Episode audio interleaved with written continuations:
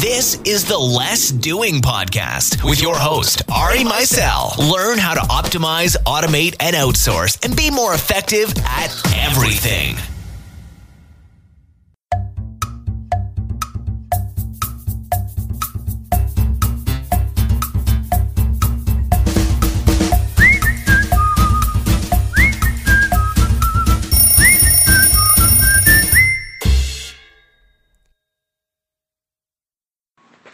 Welcome to Less Doing Podcast. I just want to talk about one thing today before I get to uh, the interview, which I'm pretty excited about. But it's the idea of a diet versus a lifestyle. You know, there's there's no end to the amount of diets there are, whether it's the wheat belly diet or the uh, primal diet or paleo or Atkins or the South Beach diet. There's just there's literally thousands of diets, and most of them are pretty crazy, I think. Uh, but my main issue is that a diet suggests something temporary in itself. You know, you either someone's dieting because they're trying to get back in shape for the summer, or they're trying to, even if it's for you know something really good, like they're trying to lower their blood pressure because they have chronic blood pressure or they're diabetic. Diet in itself suggests something temporary. So we're human beings. Does it make more sense to spend a month, you know, cutting out some of your favorite foods or, you know, limiting yourself to certain things? Or does it make sense to make slow, although maybe drastic, but still slow, incremental, and long term changes to your life? Things like, a really good example, honestly, is it's called a diet, but the bulletproof diet is great because, just because of the way it's set up. Whether or not you agree with, with Dave Asprey's methods, the way that he set it up is that you've got several food groups, you know, whether it's nuts or proteins or fats, but he's got from green to red. And basically, the concept being that the more of the foods that you eat in the green, the better you're going to be. But if you're eating foods in the red, it, it doesn't mean that you're not adhering necessarily. You're just you're just not doing the best that you could. You know, obviously you want to avoid the ones that are all the way in the red, but it's sort of a scale of how good do you want to do. And, you know, the idea being that when it becomes something where it becomes more natural and it makes more sense and you feel better and you sleep better and you have better performance and you are have better clarity of thought it should be something that's really ingrained. And you should look at a, a, certain kind of food and think, that's food and I'm going to eat it. And then you should look at something else and say, that's not food. I don't eat that kind of thing. So, me personally, you know, I, I try to eat a lot of good fats, whether, you know, it's olive oil and coconut oil, MCT oil, grass fed butter, pastured egg yolks, that kind of thing. I try to eat a lot of fats. I try to cut down as much as I can on refined sugars, and processed foods. I, I, I don't think I could put a name to that as a diet. You know, what, what would I call that? It's not a high fat, low carb diet. It's, it's, is it a high fat, low sugar diet? It doesn't really mean anything. It's, it doesn't have a convenient name like pescatarian or flexitarian, whatever you want to call it. But I just try to follow sort of general guidelines. And of course, that goes along with keeping an active lifestyle, whether that's moving on a regular basis or focus exercise is also another matter for debate. But basically, try to find the lifestyle that works for you. So it's it, food should not be work. That's that's kind of basically what I'm getting at. I think is that food should not be a source of stress, whether it's the preparation or the the choosing of it, and especially not the eating of it. Food should not be a stressor. And with that thought, we'll turn it over to the interview. Hi, and welcome to the podcast. Today we're talking with Laura Berman, co-founder of Melon. Hi, Laura. Hi, Ari. How's it going? Good. Thanks for talking to us today. Uh, why don't you just start off by telling everybody what Melon is? Yeah, so Melon is an EEG headband that monitors brainwave activity, and we correlate that to focus. And then we have an app that lets you track your task and your environment and any other tags that you want to enter. And then from there, you can learn how your focus is affected by those tags and learn to improve. And right now, we're on Kickstarter. Okay, great. So, well, first of all, for for people who don't know, let's just say explain what EEG protocol is really. Yeah, so EEG is a technology that's been around for almost a century now, and basically how it works is it measures the electrical activity that's given off by your brain. So kind of in the same way that EKG measures the electrical activity from your heart, we do the same thing for your brain, and then your brain's constantly giving off different types and amounts of that activity, and different ratios of that correlate to different mental states. So that's what we're looking at with our with our headband. So now you're looking at sort of general like mental acuity levels and focus, or uh, I mean, is that is that really the focus? Well, to, pardon the, the redundancy, but is that is the focus on focus?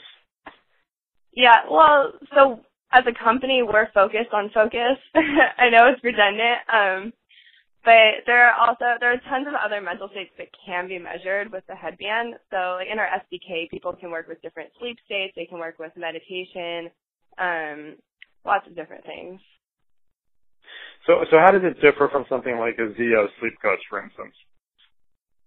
So it's pretty similar to Zeo in terms of the fact that both of them are EEG headbands. So just like our headband can monitor sleep states, Zeo's headband could have monitored attention. Um, it's just what the companies are focused on.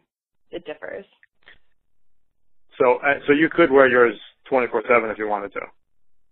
If you wanted to, yeah. Okay.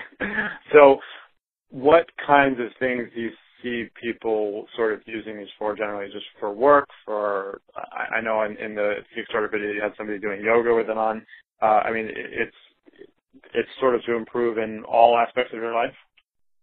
Yeah, so what we really wanted to do was create a really open platform because everybody we talk to has something different that they focus on and that they want to learn how to improve their focus on. So yeah, in the video we show somebody doing yoga, we show somebody doing work. I've used it when I'm working. Um, I'm a golfer. I've used it to help my focus with golf.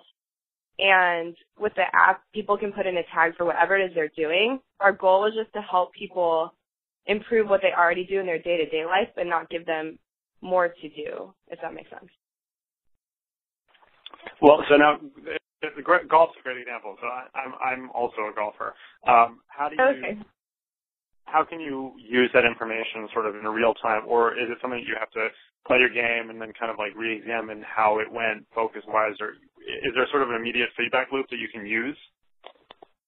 Yeah, so it works both ways. So EEG is really responsive and it's great to use in real time. So one way you could use it in real time out on the golf course is bring a friend and have them look at the app for you kind of while you're hitting a shot or for me, I used it not so much in the real time um situation. I I did sort of some of the training with the focus, the focus training, and then with my pre-shot routine, I carried over the things I learned from that into my pre-shot routine to get really focused before my shot there's a few different ways to use it.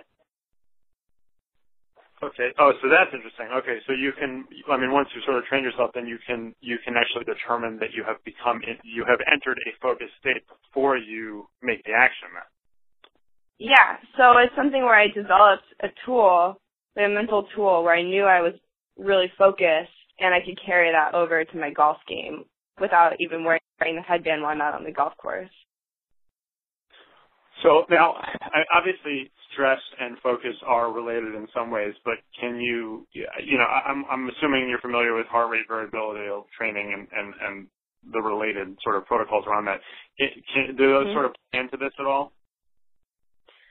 So, stress is something that can be measured with EEG. It's not something that we're looking at specifically.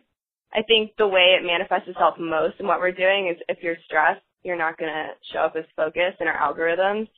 So that's just something that people need to be more self-aware of with our application, or maybe someone wants to create an application for stress using our SDK.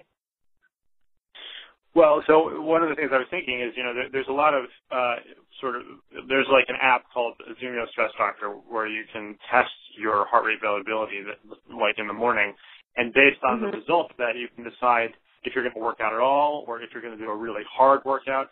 So I, I I'm I'm guessing, and I feel like you could probably use Melon for something similar, where you could say like, you know, I need to write this this really important chapter in my novel, and I wake up today and, uh, you know, Melon says I'm not very focused today, so maybe I shouldn't do that today. Could you do that?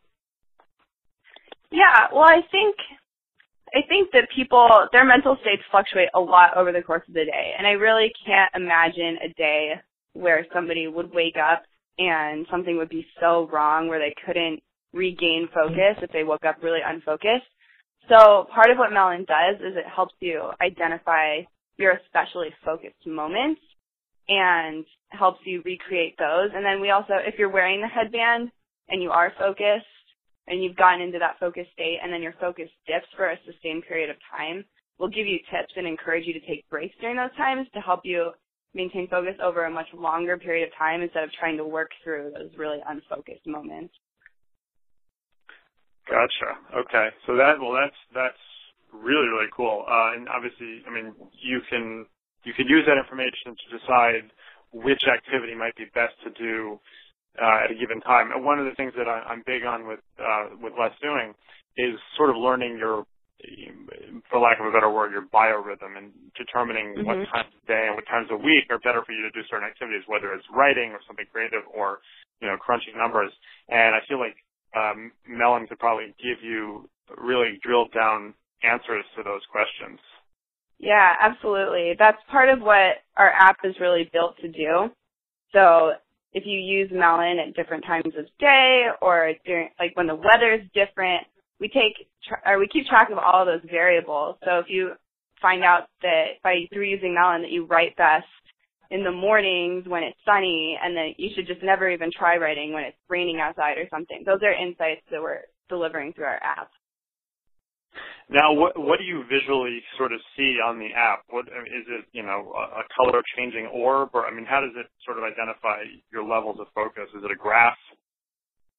Yeah, so we visualize focus in a really unique way. So we have a gradient in the gra- or in the app that changes colors based on your focus level. So red means you're really unfocused, and then it changes all the way through all these colors to blue, meaning it, you're at your most focused state. And then, so any section of the app always has that gradient changing in the background, so you can always look over and see where you're at.